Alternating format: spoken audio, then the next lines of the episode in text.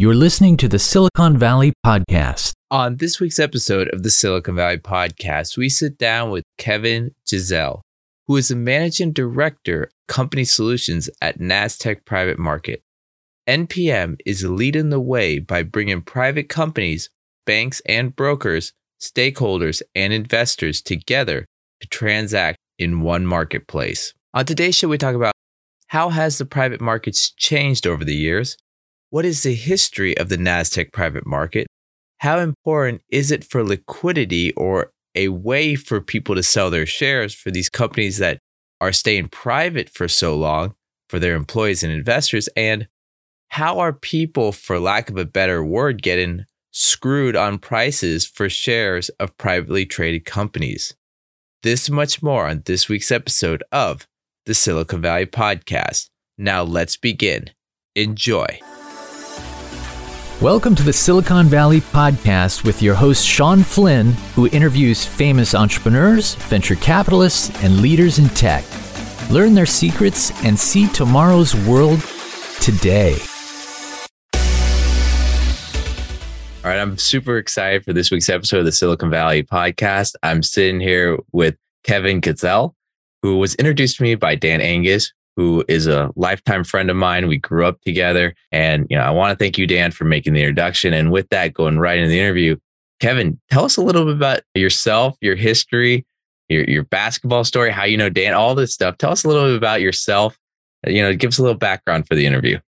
Yeah, thanks, Sean. Appreciate you having me on. And I'll double down on on thanking Dan. Dan is one of the one of the great connectors in this world. Aside from having similar lives and that we have, we both have three young boys very enthusiastic about what we do. And so uh, Dan's a, a, good buddy as well. So appreciate the opportunity. Um, yeah, so it's a pretty wild ride, I guess, in the last 10 years. I've kind of fell into this market, frankly. I've been a long time in sales and in finance. And you know, a company called Second Market reached out to me in 2012 about a, an opportunity to help grow their sales and work on a couple products that they were launching particularly around secondary trading. And so was really interested, uh, met the team. It was a, a little bit of a risk at the time because, you know, I guess you would call second market was still somewhat of a, a startup, you know, it was VC backed, uh, had been around for a, for a few years, but we're kind of pivoting the model overall at second market. So when I joined,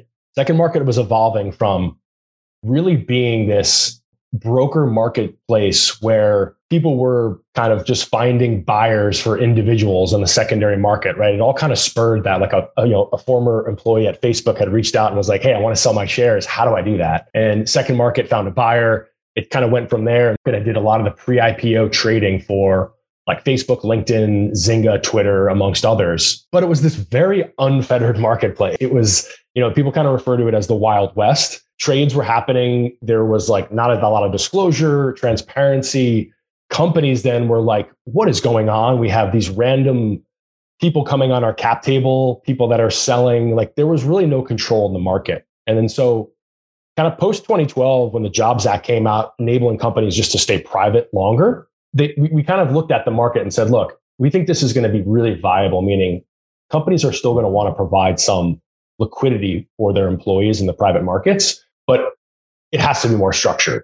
And so we kind of pivoted and saying, let's support the companies, the issuers themselves, and what they want to accomplish. It's not going to be this one off, just crazy marketplace anymore. A more controlled marketplace is necessary. And so you know, lawyers that we were talking to were like, look, you should definitely do this. And also there's to, there's a need for technology in this market. Like there's to need, be, needs, need to be something that's to help both the companies, the CFOs, the executive team facilitate these transactions and also their advisors, like their, their lawyers to help facilitate. And so we built this technology to streamline secondary transactions, more broad based transactions for private companies. And so 2013 to 2015 really built that model at Second Market before then being acquired by NASDAQ Private Market in 2015, who had formed, I think, in like late 2013 uh, as being a part of NASDAQ and were competing with us on the secondary liquidity side at Second Market. We were small, but we, we knew we had built a good technology product. And as NASDAQ can do, they acquired us. We were about 30 or so people, I think, including our tech.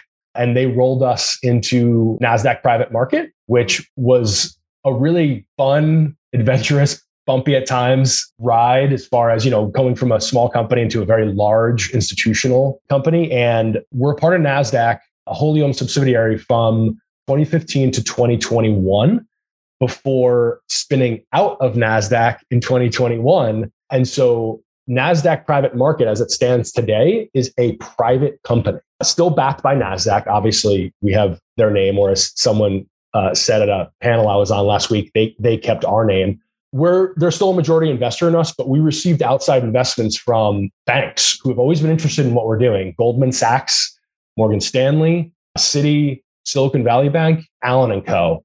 And so they all took us private in 2021. So there's kind of this next chapter for us at uh, NASDAQ Private Market or NPM, as we say, as a now a growing, scaling private tech company.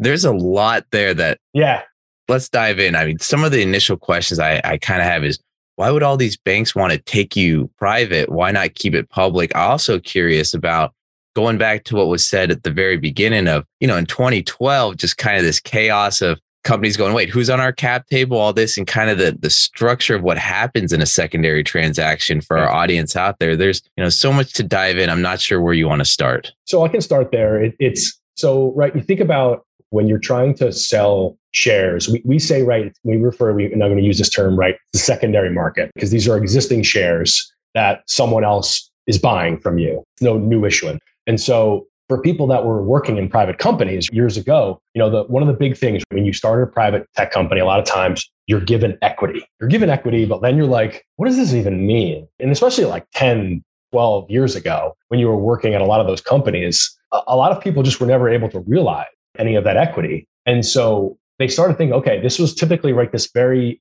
illiquid asset. And so that's what second market really was the pioneer in kind of changing that market altogether and creating a market for again what was traditionally illiquid assets. And so when the private company grows, brings on new investors, all the people that are investing as well as your rank and file employees are, are going to be on your cap table showing ownership of equity you know vesting schedules all those kinds of things and so when people who are on your cap table, current employees, early investors, founders, former employees too, right, who have left the company but still may hold some equity, when they go to sell their equity to someone else, there's going to be a transfer of ownership. And so if it's not in an organized fashion uh, or a structured fashion, I'm not saying it has to just be broad based because we also do facilitate, which we'll talk about, block sales for founders and executives outside the context of what we refer to as broad based secondaries. But when you have that transfer of ownership right, then you have this new buyer who now is on your cap table.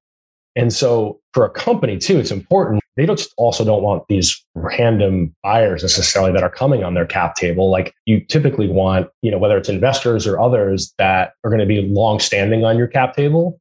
And so the market in of itself was this very like again, wild west one-off market where just people were trying to sell some shares. People were buying it at again with very little disclosure and diligence. And so then that person sold their equity and now bob the dentist in orlando has that ownership. And now they're on the company's cap table. And so the companies were like we don't we can't do this anymore. And also there were then different bylaws written in and also like restricting certain transfers of companies to kind of just kind of get a harness on everything. And so that's when we kind of took that approach in 2012 2013 pivot in the market and really say, okay, let's really focus on what the issuers want to do and, and making this a much more structured process in and of itself. Okay. So structured process gives more information, I guess, to the the company who's on their cap table, but you know, the employees and everyone still want liquidity. So this yeah. solution is, is needed. How were they doing it before you guys came along. Yeah, it was again, it was it was kind of this one-off marketplace, and there were a lot of bad actors in the market who, but you were just kind of looking out. You were trying to contact a broker shop to say, like, would you potentially help us find a buyer, or can you help me find a buyer for my equity? And okay, what's the price? Well, I'm, I'm not sure what it's worth technically, and so a lot a lot of people look, a lot of people made money, but a lot of people also got screwed in that market. And so it wasn't a sustainable market in and of itself long term. If this was going to be a growing market, like you think about Sean, what we do in secondary liquidity, traditionally, again, the only way you'd be able to realize your equity in a company would be if you go public or through an M&A transaction. And now finally, like secondary liquidity and private company liquidity is now this third viable option for people to be able to get liquidity along the way while you're at a private company, not cash out, right? That's not the idea. You know, you're not cashing out everything. And we can, again, we can talk about that as well, but company can set limits on how much folks can sell, when they can sell and those kinds of things. But you're, you're enabling people to take some money off the table, release that pressure valve a little bit and pay for things like a down payment on a home, a student loans, a car, whatever the case may be. It's really, really valuable now. And we hear it so much from CFOs and other executives in private companies who, when they are providing liquidity for their employees, they have those folks reach out to them to say, like, you have no idea how meaningful this was for me. What I was able to do with this. That's the really cool part about this business, right? Not that we're saving lives or anything, don't get me wrong, where you're able to help people, you know, live their lives the way they want to and be able to, again, do the things they want to, take care of their families, and continue to, to grow and evolve. Now, you mentioned CFOs there. What type of conversations do the C- CFOs have with employees? How does this? Because I would think a company that offers this versus doesn't, the employee, I mean, that's a great way to attract great talent to the company. Sean, you you like took the words out of my mouth there. So you think about how this whole market really was born the idea behind it, and again, this also this this the, the idea of our secondary liquidity was a very apropos. Maybe that I'm on the podcast. Like it was a very Silicon Valley centric thing, right? Silicon Valley was the first, you know, with all the tech companies, and by and large, still I think where we have the lion's share of of our of our private clients. But it's grown incredibly throughout the U.S., but also internationally. The idea of getting some sort of liquidity while you're private is now in Europe and Latin America, Israel, certainly, and other places. But it's recruitment retention, Sean, right? It's a, an amazing way to recruit new talent and also an incredible way to retain your top talent. You think about, especially in the market and for a lot of tech companies, engineers and product and other things like that, which are, are so vital they're also really competitive, meaning like they those folks have options. And so if you're someone who's interviewing at a private tech company, and you can say, look, this is a really cool opportunity, but I could also work at Apple or Google, which is also a really good company, right? They're a public company and I have these perks. I, you know, I have stock in the company. So by giving those folks some equity and giving them stake in the game, because that's when you're you're also giving there's an empowerment behind that equity in a private company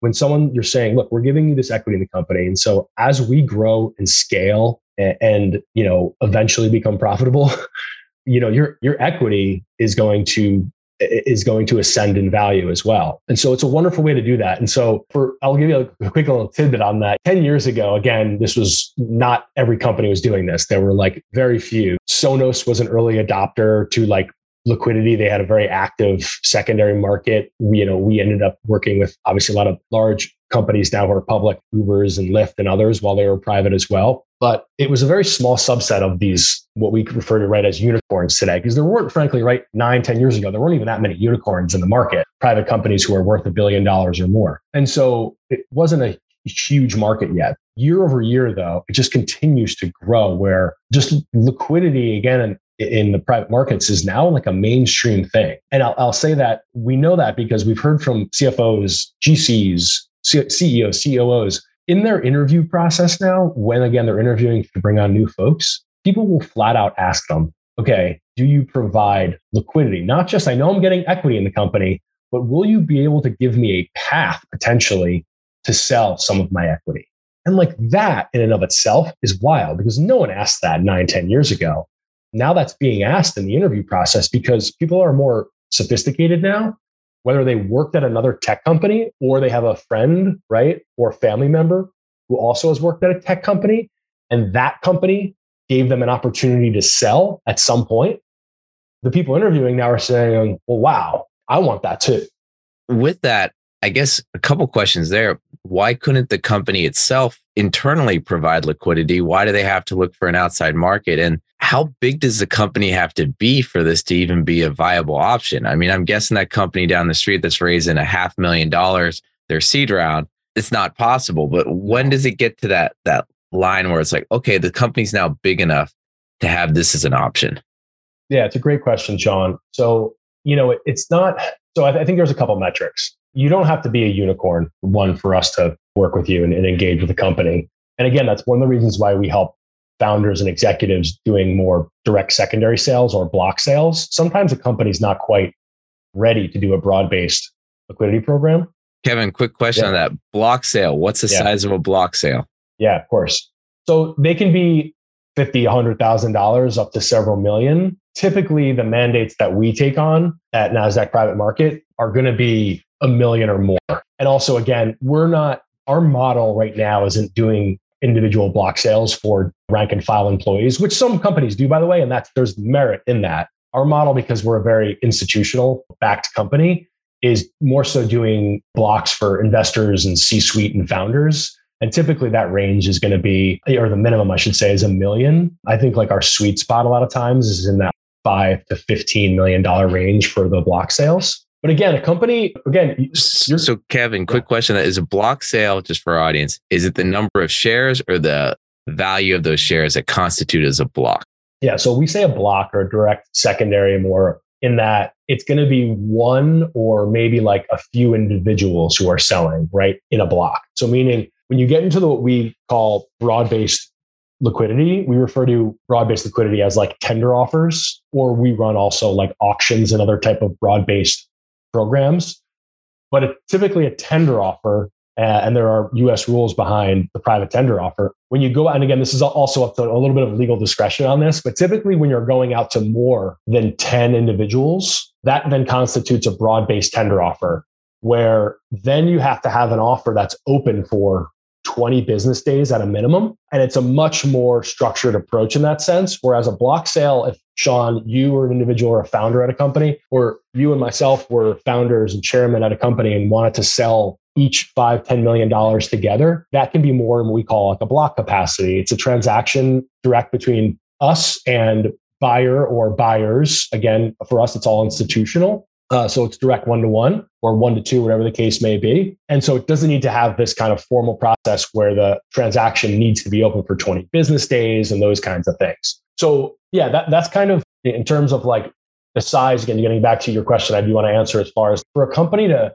on a broad based scale, to want to provide liquidity. Look, frankly, they probably have had to have been around for like at least five years, right? And they, their employee base is starting to grow where you're like close to a, at least 100 employees because a lot of times, right, you're giving options uh, at those companies and you want those options to be able to mature or vest. And so you're not, again, to your point, you're typically not going to be like a, a seed or look, we, we did work with a few series A companies last year in 2021, but 2021 was just like a party for everyone. You know, valuations were crazy. Everyone was like, Hey, we just raised a hundred million dollars. We're a unicorn. Like let's cash out a little bit. This, this year is certainly a very different market. And also 2021 was somewhat of an anomaly overall, but but the idea that now, you know, when you're a private company, once you get that stage of you've been around for a fair amount, you've probably raised at least a series B to C round where your valuation starting to get close to at least half a billion dollars. You're probably starting to think about, and you should start to think about liquidity in the private markets. And to your answer your, your first question on like, why wouldn't a company just, you know, act as the purchaser? They do sometimes. Companies sometimes say, you know what, we're going to just, we want to do this as a benefit to our employees we're going to set the rules and say we're going to go out to our employees who have been here for two years or more and let them sell 20% of their vested equity. And we're going to buy up to $20 million. Some companies will do that. Some companies who have like a lot of cash in their balance sheet, which is a wonderful thing, can do that. Or, right, a lot of times we see transactions happen on the heels of a primary financing, right? And so sometimes when a company raises a primary financing, they'll just allocate some of that money that they raise in the primary to buy shares back from their employees help clean up the cap table. The idea to bring though on to run more what we call third party right and third party investor transactions is right. You're trying to bring on some new investors potentially, or some existing investors who didn't get the allocation they wanted in the primary and want more allocation can satisfy that through a secondary. But again, a great uh, another tactic for a lot of growing, scaling private companies is let's bring on the right strategic investors now via the secondary. We're now getting close. We just raised our Series D. We want to bring on the investors that we're going to want to keep on our cap table, and hopefully they stay on, you know, through the time we go public.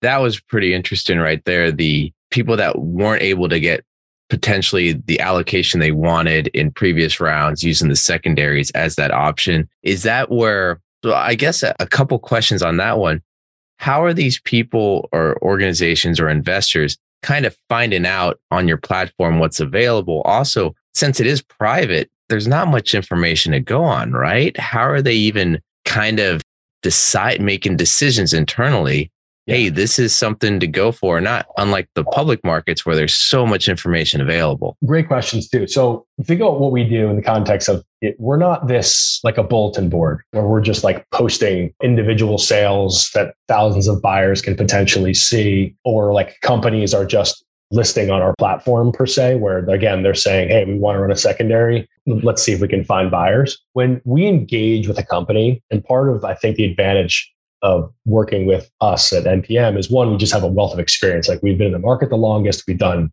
close to 650 transactions in the last decade. And so with that, right, we have one, a ton of data and just a really experienced team overall. But we we have two sides of the house, Sean. So you think about my side, the team I run is on what we call our company solution side. So company first, we're supporting the issuers while they grow in the private markets, while they're raising money and want to provide some liquidity. That's our focus.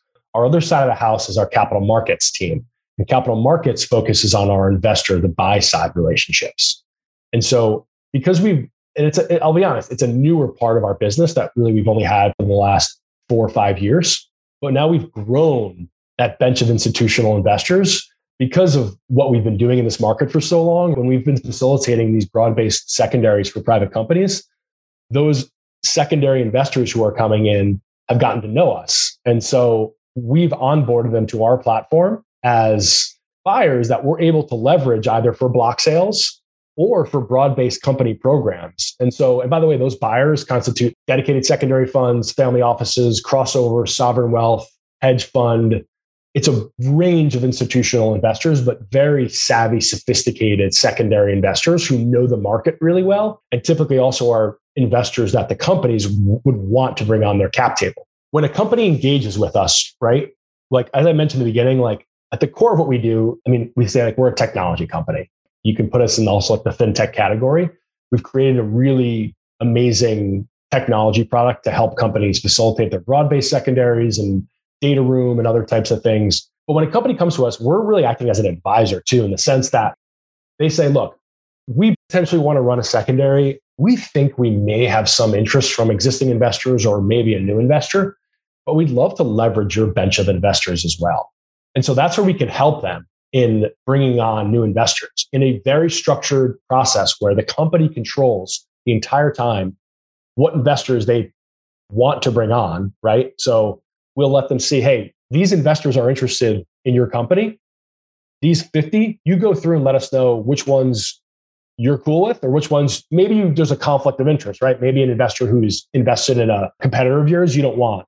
So you let us know which ones that we, you want to move forward with, and we'll help kind of act as that liaison between you and the potential investors to find the right fit. So if a company's saying we want to do a secondary at 20, 30 million dollars, but we only want to bring on two or three investors, that's the process we'll run and help them run. So we'll help them set up investor calls. We'll ask the company and tell them, look, you're going to need to provide. You had asked this question, Sean, about disclosures. There's going to be some disclosures that are needed. Like they're, they're again, the market has come become such that for investors, right, to get a good idea on how to price your shares, you've raised a recent round, right, as a private company and a recent primary round, typically you'll have a fresh price there, a fresh, you know, preferred financing price that an investor can kind of anchor their price to. Right now in the market too, like we're seeing where investors are are coming in at on the block side pretty significant discounts for the company broad-based programs, not as much. We're seeing discounts in the range of like 10 to 15% off the last preferred round, which is very normal in the secondary market. But the, the investors want to need some disclosures. So they're going to need like financials, two years of financials, unaudited or audited, you know, summary cap table, um, you know, bylaws, risk risk factors. Typically, they're going to want like an investor deck or projections, right? If you're an, if you're a buyer as well, and if if that's not enough, too, if they say, look, we're interested, but we just want to talk to the executive team as well. We'll help set up those calls as, well. So it's a very structured process in and of itself, where again, buyers are going to have the necessary access, diligence, and the companies themselves are also going to work in tandem with those investors to provide that diligence to hopefully get the best possible price. And that's interesting that they can really kind of pick who the investor still is, even on a secondary. So I mean, just our last episode, previous one we had Craig Allen from China US org, and they talked about CFIUS, some overseas investors to invest in some technology companies here. So, do those, does a lot of overseas investors that really can't invest in some of these companies try to, or does everyone kind of have full disclosure on both sides, who, where the money's coming from, where the money's yeah. going? Totally. Yeah. I think that's what's, what's happened. Like, um, there has to be that that transparency is paramount in this market. Like, look, there there are certainly a lot of overseas investors interested in the market here in the U.S. And by the way, we work with you know uh, investors overseas, whether family offices or others, who you know are very active in the secondary market. But there there uh, there's an absolute need for transparency, understanding you know who's coming on your cap table for the buyer, understanding what I'm investing in this in the company you know, again, to make sure that it's the right opportunity for for the investors, that it's a company that, again, you're hoping, uh, excuse me, as the issuer, you're hoping that you're going to bring on investors that are going to want to stay on your cap table long through hopefully an IPO as well. So the transparency and everything is is absolutely it's necessary in this market right now, and it's necessary for it to continue to evolve overall and grow. It certainly has changed a lot over the last 10 years, again, where there, there wasn't nearly like any disclosure information that was being shared, you know, 10 years ago in the market. And so again, some people were not selling at great prices. Some investors were getting good deals. Now, in and of itself, the idea is that there should be information for both sides, meaning the sellers and the buyers should have you know, there should be symmetry of information to help in that transparency. So, like when we run broad based programs for companies, and again, in our platform, we house disclosures and all the diligence right in our platform for all of the sellers who are invited into the platform and are being offered right the chance to sell some of their their equity. All that information is there for them to view.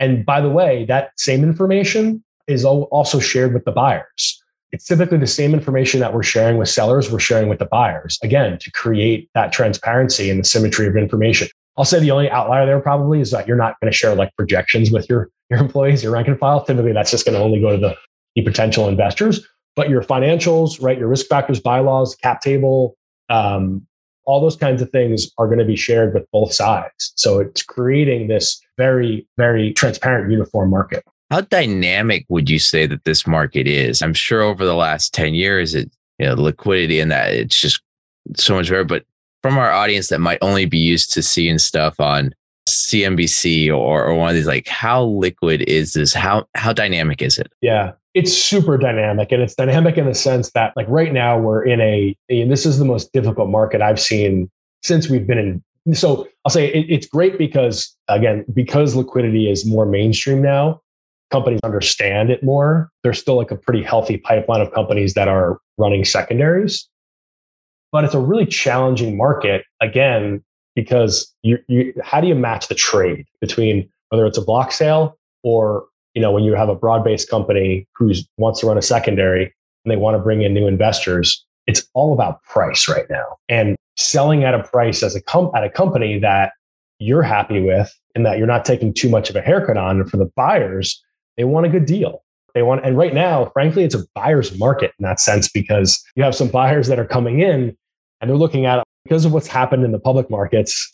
It's certainly affected what's happened in the private markets. You know, valuations have certainly dropped for many private companies. And so folks who want to sell on an individual basis or even companies who are looking to do a broad-based transaction and want that liquidity, the buyers are saying, okay, well, if you want it, then we're willing to buy potentially, but we're going to buy at a pretty hefty discount to your last preferred round raise. Or if you don't haven't raised around the last year or two, you know, based on all the information and financials, they're going to be buying at a very attractive price for them. And so it's the buyer's market in that sense where they're really controlling. And for a while, we, you know, our capital markets team kind of call it like a buyer's strike because there just weren't that many buyers in the market. And the ones that were in the market, again, were coming in at such such significant discounts that it just created this quiet market overall, but just there weren't that many transactions going on. I think we've seen it pick up a little bit, especially now in Q4. It's a super, super dynamic market.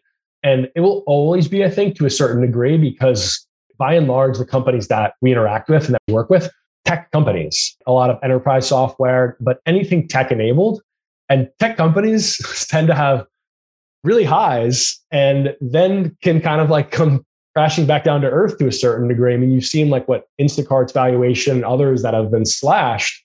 You know, those companies are still have crazy valuations, but a lot of these companies who became unicorns even last year, now their valuations aren't there. They're not a billion dollars anymore. And so, because of that dynamic aspect of your valuation, how much money you're raising in the private markets, primary financings, that all plays into the secondary market in general. And so, you know, I think again, what we saw in 2021, I'll just say, you know, again, we were running a lot of transactions for companies that were raising large primary rounds. And right, again, when they raised that primary round, there's a preferred price anchored to their shares, to your shares. Buyers were coming in and buying at that price in the secondary market, which is really unique because if you think also think about the market, just to be a little technical, but when buyers, by and large, when investors are coming in and you're raising around and there's again that preferred price from your last primary round, as an investor though, you're buying the common stock really. So, right, you think about it, the concept is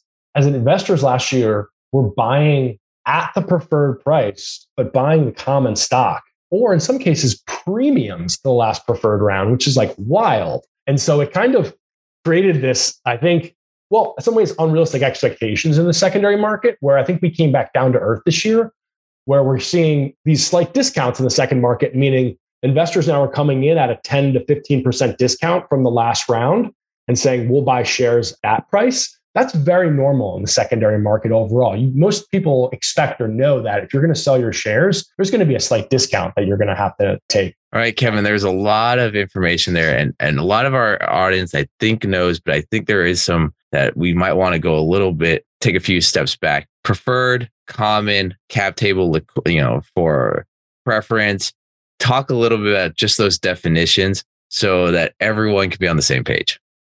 Yeah, so like typically, right, your your preferred stock for early investors and others, there's just different rights you have and, and more preference as far as what you're going to be also be able to sell uh, in terms of like liquidity prep, liquidity rights. The typically, right, your your rank and file and everyone else are again, you get a lot of options in a, in a private company, and eventually, when you can exercise those options at a certain point, you're then going to sell what is the underlying common stock. So it converts to common stock. When most of the time, when investors are coming in buying via a secondary, they're buying in essence common stock. So meaning like they're taking much more of a passive approach. Like they're not looking for like a board seat or anything like that. There are some instances where we do run secondaries, like strictly for preferred, meaning they're targeting 20, 30 preferred holders in the company. And there's an investor who wants to buy those preferred those preferred shares. But by and large, it's common stock that's being traded in the private markets. And so that's what when even again, secondary buyers are coming in via secondaries, the stock that they're buying, again, after a primary financing round is based on the last preferred price, but they're really buying that common stock. And so again, they're not taking a board seat. It's a much more passive approach. The whole idea there is this they want a larger stake in the company. They want to get in. They believe that's a great opportunity to get in. There's going to be a lot more growth. But that's again, typically as you as a what we're seeing, what we see in the market when companies are providing broad-based liquidity, it's for a lot of folks who are given those options at the onset of their their employment when they're first brought on that have a certain vesting schedule. And when they're vesting and when they go to sell them, what they're selling is the underlying common stock. All right. So now let's go to an employee or that early investor, someone that wants to sell their shares. What should they know? they should know that there's a big market now for their shares. Um, you know, buy, I mean, it's the truth. Like, and again, that's not everyone, right? It's it's not. You're not uh, as an employee. Like again, if you're just starting out in a company who's seed or Series A, you're probably not quite there yet. But there's a real market or there's real investor interest for your shares. But yeah, look, as you grow and you're at a company that's at their Series C, D, or later, there, there's like there's absolute appetite for your shares. And so I think for those folks to understand and know that one, there are buyers out there that probably would be willing to buy your shares. I think the first and foremost thing you have to look for and where you're going to get that liquidity most of the times is going to be through a company sponsored program. So, like as I mentioned, the broad based programs that the companies are creating and setting all the rules and boundaries for. But I think, look, I don't think it's a bad thing to ask about, even in the interview process, or if you're an employee that's been at a private company for a few years and proven yourself as a real asset in the company, and you have this equity now that's starting to vest, asking your executive team, like, hey, do you think we'll ever have the opportunity to sell something? I think there's again, there's real empowerment there. And I think it's that's a question that I think that's fine to ask. I don't think you're gonna really like put yourself in a precarious situation or in bad standing by any means with your executive team by simply asking that question. It's just, it's gotten to the point now where, again, people are more educated and sophisticated in this market and understand that there are avenues and paths that they can sell their shares. Again, you have to be careful though too, because there are there are we still refer to as bad actors out there who potentially will reach out to them and say try to say, hey, look, we'd love to buy your shares, but that's that's typically not the approach that that you want or you want to steer folks down because again, in that type of scenario, there's probably not going to be as much information sharing, and by and large, we see that the employee is typically um, getting screwed. Okay, now with that, other than maybe just price itself, are there any other ways that an employee could get screwed or where where are the bad actors? How do they take advantage? What are some of the stuff that you might have seen? Leave out names or, or anything like that, but yeah, of course. Any any stories or scenarios? I think Shawn, honestly, it's, it's price more more than anything, right? You think about if you if you have the if you have equity and you're looking to sell, at the end of the day, right, you want to get cash. You want to get money. Again, you want to pay for something, whatever it is. You want to reinvest it somewhere else, whatever you want to do. So it's all about price as the employee. And you, again, it's hard as if I'm like an individual employee, you think about it, even like you, Shawn, if we were like working at a, at a startup or a private company that was raising money, like, look, I'm not saying like uh, we're not sophisticated or smart enough to know that our shares are worth something. But even for us as individuals, how, how do we price it? Like, how do we know that it's that it's a good deal that so and so who wants to buy my shares is willing to pay two dollars and ten cents? Like, I don't know. Is is that a good deal? Like, what if I could get more? Or maybe it is, you know, so that whole idea that you just you just don't know and there's not that transparency isn't there where you're not providing typically all that those disclosures to the investor. It's a very informal process where they're just going to say, look, and again, you may have to go back to your company. There may be restrictions on them. Some companies have outright restriction on transfer of sales, or some companies have what they refer to as ROFR rights, right of first refusal, where the company themselves, if a, there's a buyer X out there who's going to buy at some price, you tell your company, look, I have this buyer who wants to buy my shares at this price. The company, based on that price, can say, well, we'll just buy them back for that then, versus you selling to and again, part of that is to protect yourself as a company, protect yourselves and not have to bring not not bring on all these random investors onto your cap table. But I think it's it, it all surrounds you know price, Shawn. And as a buyer, right, you're like looking at this like, look, maybe I can get this person or these individuals to sell at attractive price, and I can then hopefully make money off that in the year or two and sell it for double or triple. And then, Kevin, your guys can't be the only ones out there doing this. Who are, are some of the big competition? Who are the competitors? How, how does everyone differentiate themselves? We're not the only one in the market, but we're the best in the market. You think about what we do, right? We, we kind of have a unique place in this market. One, because we're backed by the institutions. And again, I think just the, I think you asked this question, Shawn, which I didn't answer, I don't think, like why the banks wanted to invest in us. Look, banks want to get involved in private companies at earlier stages, bottom line, right? They want to, they want to have that access. And the one thing that we've had for years and have is like we have really great relationships with issuers in the private company landscape. And also the banks are helping us enhance our distribution channels, meaning like when we have and are introducing capital to private companies where they want to leverage our investor bench, we can go out to our 300 and I don't know, 350 institutional investors to see if there's interest. But if there's not enough interest there, we can also then leverage our bank partners and they can go out to way, way more institutional investors for us as well. So that's a really powerful thing. And so, as I was saying, we're, we're in a unique place in this market where we've been doing it for the longest and have the most transactions, have a wealth of data. We do the broad based and we do the, the one off block sales. There are, think of like a company that went public, Forge Global, they're public now. They focus really more on the on the block sale capacity. Companies that typically focus more on the broad-based company outside of us are the cap table providers who they have your cap table. So they're they manage the, the equity plans. And so years ago, they decided after we were doing this, okay, if we have the, the cap tables, then if they want to run a secondary, then we should help them facilitate their secondary. And so they've built some technology around that. I'll say there too that the thing that we always say is like for us, it's we're agnostic. Wherever your data lives, we can help ingest it into our platform. So if you're on a cap table like ShareWorks or work by Morgan Stanley or Carta or doesn't necessarily matter because we can take that data. We work with a lot of clients that have their cap tables there and get it on our platform to run the secondary. And I think the unique difference again with us is that we act much more as an advisor and a project manager throughout the process as opposed to just being like this one-off technology component. Now, are there any I mean, we're about to wrap up. Is there any initiatives, any new products, anything that's being created right now that maybe that you could share with us or any stories that you could share? There's some that I probably can and some that I can't, um, but which are really exciting because some of this will be coming out throughout early 2023 and, and, and later 2023. We have a lot of different initiatives right now. You think about right, Shawn, when we when we spun out of NASDAQ, we in essence that was what you would refer to as like we raised our series A. And so again, the idea is now to raise our series B and continue to scale and grow and grow headcount because like we're still a pretty small company you know, we make up for, I think, as far as lacking headcount per se, with just like really good experience and a great team that is alongside know, the best technology product in the market. But you know, I, I think that the idea for us is that we want to create, we want to be really like the first and last trade for any private company. Meaning, we want to capture the individual sales, the block sales, as well as the broad base. And, and we have the ability to do that. And so with our technology, we were, we're going to be creating something that's much more all encompassing for individuals, for stakeholders, for investors, for companies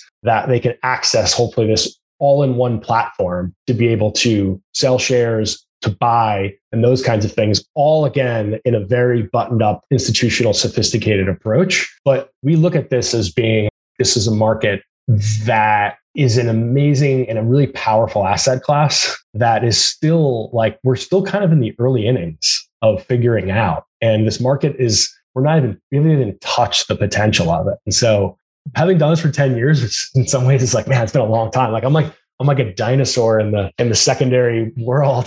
but it's also a really exciting time as far as where we are in the market and where we see there's a lot of need for transparency and for process to come in. I think that's where we can come in having that experience and also having the banks behind us is really meaningful because at the end of the day, like I think they're going to power a lot of what's going to happen in the private markets. One last question before wrapping up. With the evolution of the private markets, with everything that's happening, it sounds with the liquidity, the banks get involved. Now, where's going to be in the future the differentiation line between a private company and a public company? Is it going to get more blurred?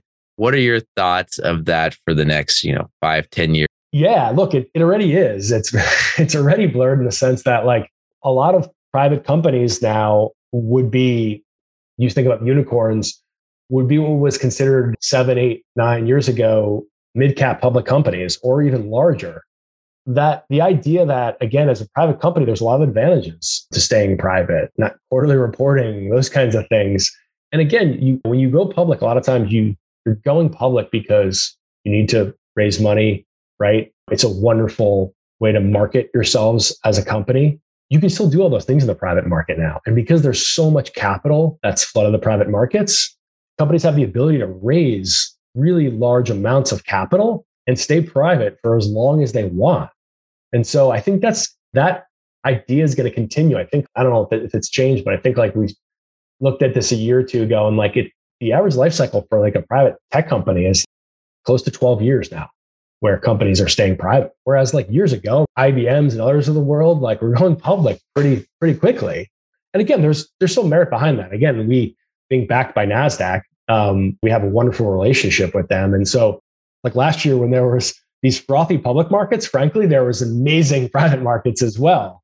We're in a unique place again right now where for those companies that are not going public because of the market conditions, because their valuation was slashed, because they're waiting it out, we're in a place where they're coming to us to say, okay, we're now not we're now not going public for the next two years.